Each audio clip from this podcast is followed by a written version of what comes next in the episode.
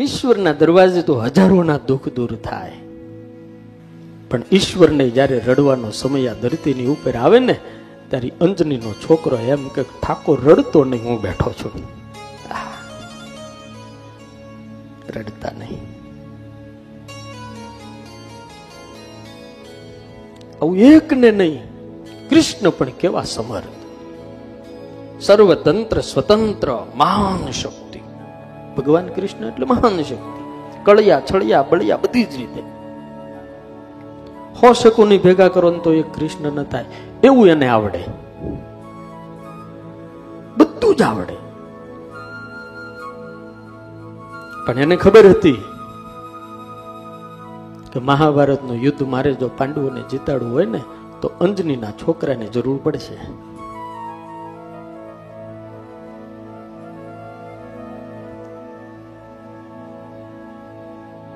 અને એને ભગવાન કૃષ્ણ એવું સરસ મજાની રમત કરી. જંગલમાં નીકળ્યા. સવાર થઈ. ઠાકોરજી સ્નાન કરી અને અર્જુનને કે જા ફૂલ લઈ આવ. પૂજા માટે ફૂલ ને તુલસી લઈ આવો. થોડેક દૂર બગીચો, બહુ મસ્ત. અને એના રખેવાળા હનુમાનજી મહારાજ હતા ધ્યાનમાં શાંતિથી સમંદરનો થોડો કિનારો હતો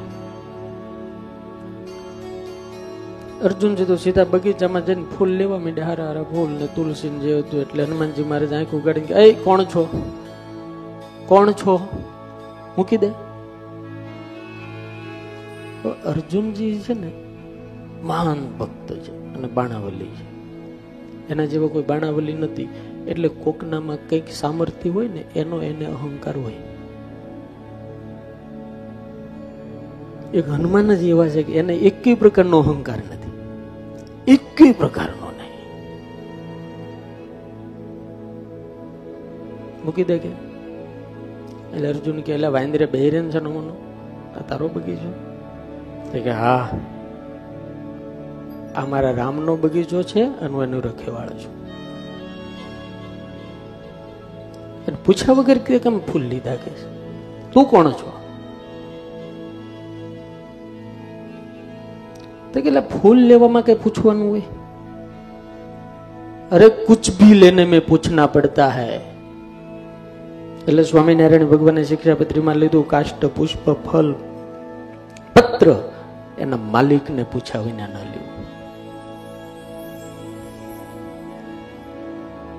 એટલે હનુમાનજીએ જ્યારે આવું કીધું, પૂછ્યા વગર ના લેવાય. એટલે અર્જુનજીએ કીધું ભાઈ, એમાં ફળ, ફૂલ લઈ લીધા, એમાં ગયું હું તારું.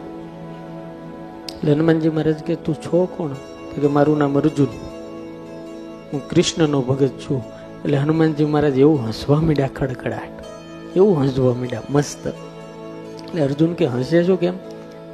કનૈયા ભી ચોર તું ઇનકા ભક્ત હે, તું ભી ચોર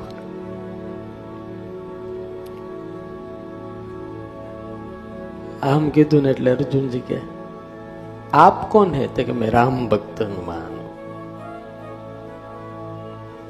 અને હાવ સાચી વાત છે. રામને જયારે એમના ગુરુએ ફૂલ લેવા મોકલ્યા, મિથિલાના બગીચામાં, ત્યારે માળીને હાથ જોડીને રઘુનાથજીએ પૂછ્યું, ફૂલ લેવા છે? કૃષ્ણને મોકલ્યા હોય તો પૂછે. પૂછવાની ક્યાં વાત કરો? કોઈ આડો આવે તો ભાંગી નાખે.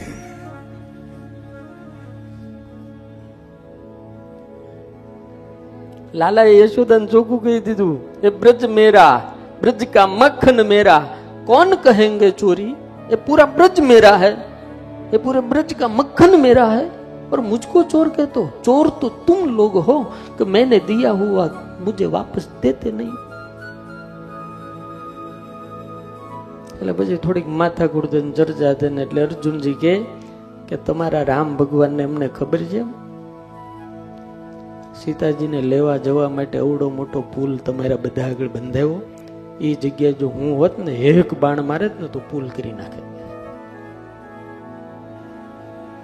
એટલે હનુમાનજી મહારાજને એમ થયું કે આને થોડીક આમ ફુગામાં. ભગવાને એટલે જ મોકલ્યા હતા, કૃષ્ણ ભગવાન એટલે જ મોકલ્યા જાતું.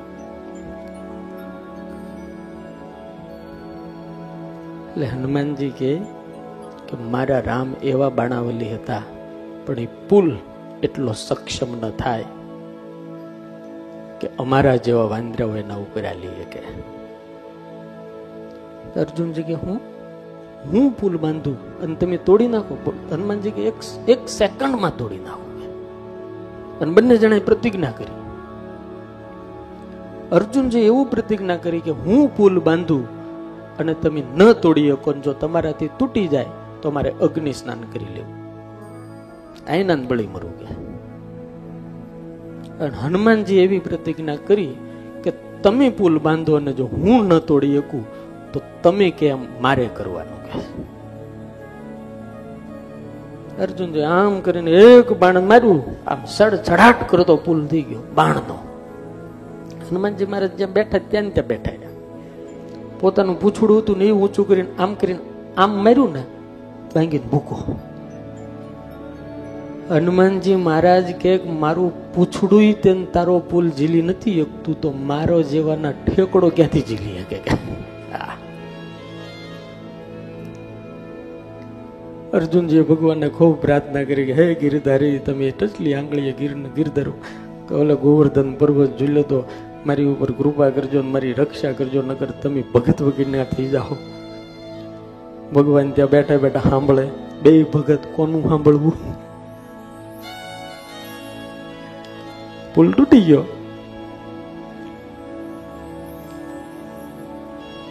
એટલે પછી અર્જુનજી એમ થયું કારું આમ કેમ થયું? ક્યાંક તો એવું ચરિત્ર મળે, અર્જુને ત્રણ વખત પુલ બાંધ્યો. ત્રણેય વખત હનુમાનજી મહારાજ ઊભા જ ન ત્યાં પૂછડું અડાડે તૂટી જાય. પૂછડું અડાડે. આના પૂછડામાં જ ચમત્કાર છે. એનો છાળો ન કરે. રાવણે એક વખત છાળો કર્યો ને.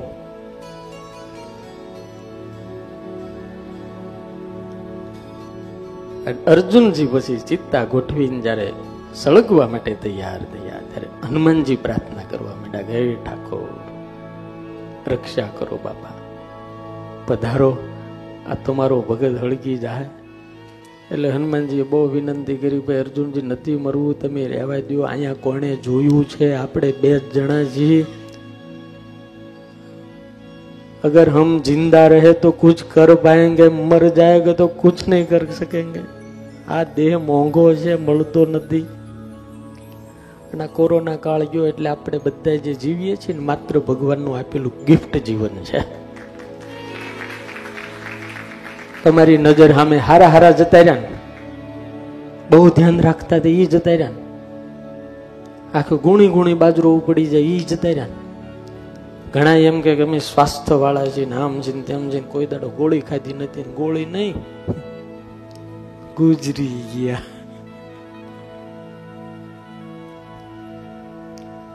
હવે જે છે ને આપણી પાસે, એનાથી કંઈક ભગવાનનું કામ કરવું. આપણે ભગતે ગાયું ને આવો જીવનમાં આવો લાવો, ફરી નહીં મળે. અને આ માણાનો દેહ પણ અમારા ગુરુ યથાણવાળા જો મેં કહેતા ભાગવતે કે વારે વારે નથી મળતો. જ્યાં દાદાએ પ્રાર્થના કરીને ત્યાં ભગવાન બ્રાહ્મણનું, વૃદ્ધ બ્રાહ્મણનું રૂપ ધારણ કરી પ્રગટ થયા. બંનેને ઊભા રાખ્યા રૂક જાઓ. આ શું કરો? એટલે બે જણા પગે લાગ્યા. કારણ કે બ્રાહ્મણને તો બધા પગે લાગે. બંને જણા પગે લાગે. શું છે? તો કે અમે બે જણા શરત નાખી. તો કે હેની શરત નાખી. તો કે પુલ હું અર્જુન કે હું પુલ બાંધું. આ હનુમાન કે હું તોડી નાખું. અને મેં એમ કીધું, જો તમે ન તોડી શકો, તોડી નાખો તો મારે અગ્નિમાં બળી મરવું એને મારો પુલ તોડી નાખ્યો. હનુમાનજી કે ભાઈ, તૂટી ગયો તૂટી ગયો, પણ હવે તું બળ નહીં. ત્યારે ભગવાને એટલું કીધું કે તમે પુલ બાંધ્યો?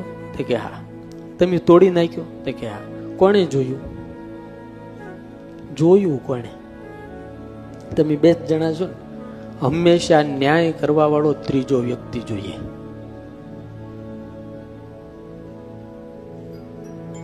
હું બ્રાહ્મણ છું. વર્ણનો ગુરુ છું. વિદ્વાન છું, વૃદ્ધ છું.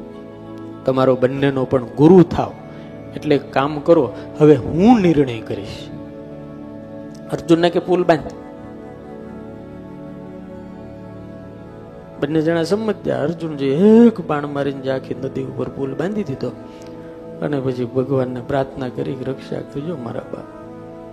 અને ભગવાન કૃષ્ણ સ્વયં કાચબાનું રૂપ ધારણ કરીને, કચ્છ અવતાર ધારણ કરીને પુલની હેઠે ગોઠવાઈ ગયા. પછી અર્જુનજી કીધું હનુમાન, મારો ઠેકડા કે છે.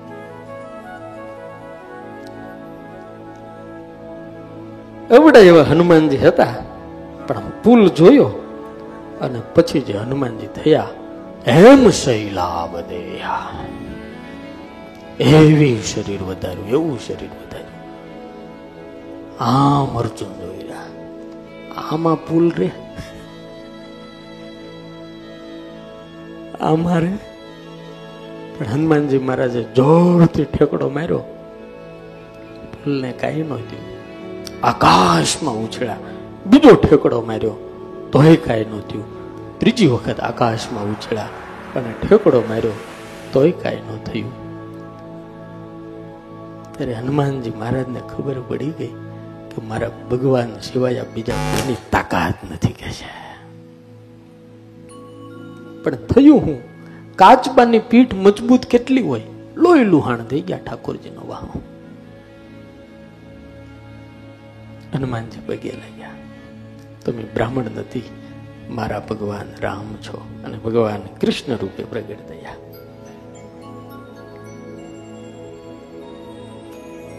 અને એ વખતે હનુમાનજી મહારાજે કીધું, માગી લે. મેં કીધું તું ને કે જો હું હારી જાઉં, તો મારે તું કેમ કરવાનું? એટલે અર્જુનજી જ્યાં માગવા જાય ને, ભગવાન કે રહેવા દે અત્યાર નહીં જરૂર પડે ત્યારે.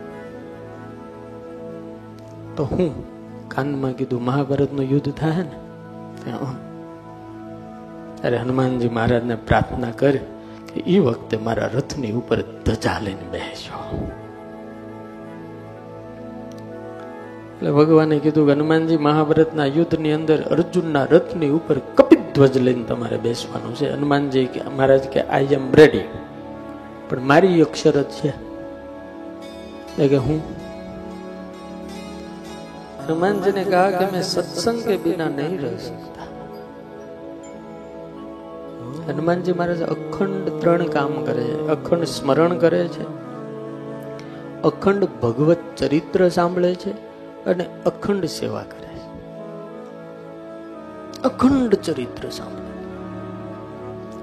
એટલે ભગવાન કૃષ્ણ કહે કે પણ યુદ્ધમાં સત્સંગ કઈ રીતે હોય એટલે કે સત્સંગ કે બિના મેં નહીં રહ અગર આપ સત્સંગ કરાવોંગે તો મેં રથ પર બેઠું એટલે ભગવાને પ્રશ્ન કર્યો કે તો શું લંકાના મેદાનમાં તમે સત્સંગ કરતા હતા કે હા અમારા ભગવાન રોજ સત્સંગ કરતા સત્સંગ કરતા કરતા બાંધતા હતા કે धर्म का युद्ध था ना न्याय के लिए युद्ध था तब भगवान कृष्ण ने कहा कि ठीक है हम भी सत्संग सुनाए मैंने किसी संत से सुना अर्जुन तो केवल बहाना था गीता सुनाना तो हनुमान को था कहा अर्जुन तो बहाना था वचन दिया था ना कि मैं तुझे सत्संग करवाऊंगा अर्जुन तो केवल बहाना था હનુમાનજી મહારાજની અંદર એટલી એટલી વિશેષતાઓ છે પણ મારો કહેવાનો ભાવાર્થ એ તો ભક્તા દુઃખ પ્રભુ ભંજે એસી બાતા અનેક, પણ દાસ ભજે દુઃખ દેવરા, એવો અંજની જાયો એક. જ્યારે જ્યારે ઈશ્વરોને પણ જરૂર પડે, ત્યારે અંજનીનો છોકરો, આ રામનો દૂત બધાને કામ